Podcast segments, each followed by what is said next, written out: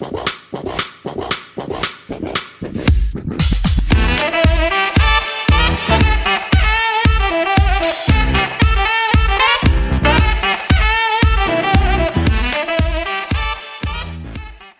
and welcome back to the Easy to Swallow HR podcast. I am your host, Sarah DeLuca, and today we are talking about motivation.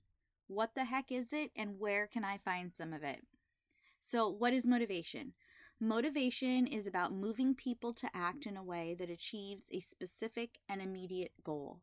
Now, to take that a little bit further, motivation is what causes us to act, and when we act, we create movement, growth, and change. We feel involved, masterful, and significant. Between employee burnout and work life balance struggles, it can be quite challenging to keep your team motivated. We've all been there before, whether it's losing steam when we're working on a project or finding any and every excuse to avoid a task. Lack of motivation impacts every employee at some point. As a leader, it's our job to help employees successfully reach peak motivation levels in the workplace. Knowing how to motivate your employees will help ensure that they're enthusiastically bringing their best efforts each day and helping the business meet its goals, whatever they may be. So let's get down to it. What motivates people? Here are a few examples of key motivators recognition. The need to be recognized is a significant motivator. We all need to know that we are appreciated. We seek validation from external sources, and feeling undervalued or unappreciated usually contributes to a lack of motivation. And we all want our freedom. The need to have freedom is an important motivator. Freedom activates our own self empowerment and it prompts us to make our own decisions and to take ownership.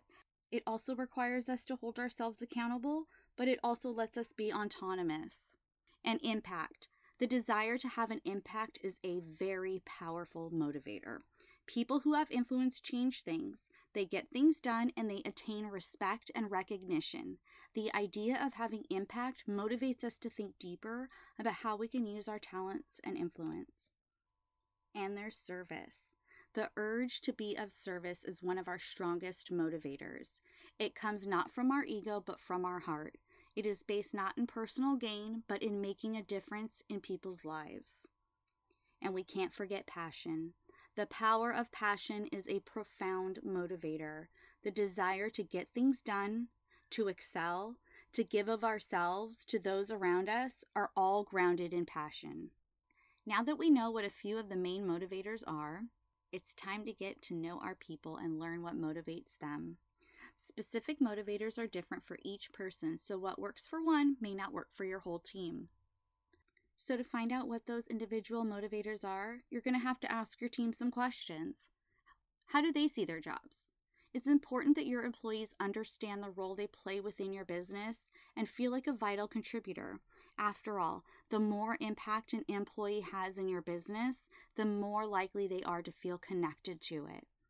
And what inspires them to be successful in their role every day?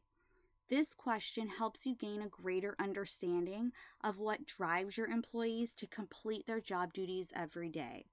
Maybe their passion is working on projects or certain tasks, or maybe they're driven by collaborating with their team members. Find what excites your employees about their role and continuously use it to motivate them further and keep them happily performing on your team. And which company values do they believe align well with their own values?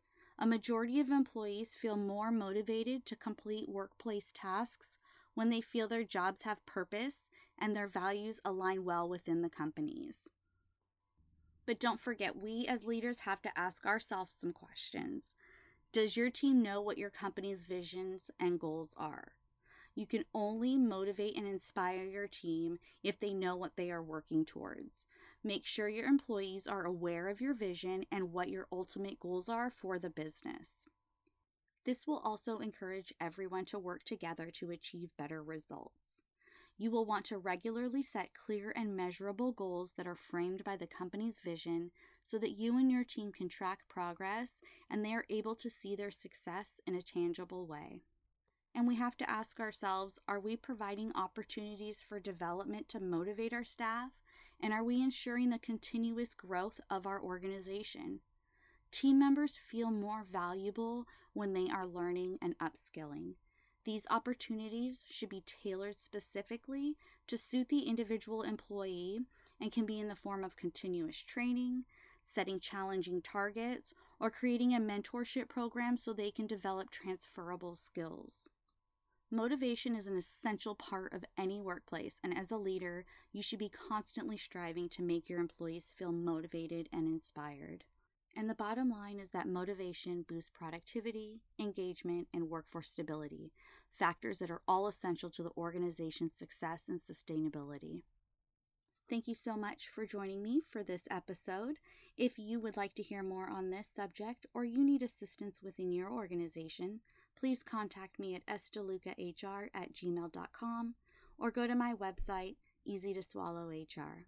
Until next time, remember to stay calm and compliant.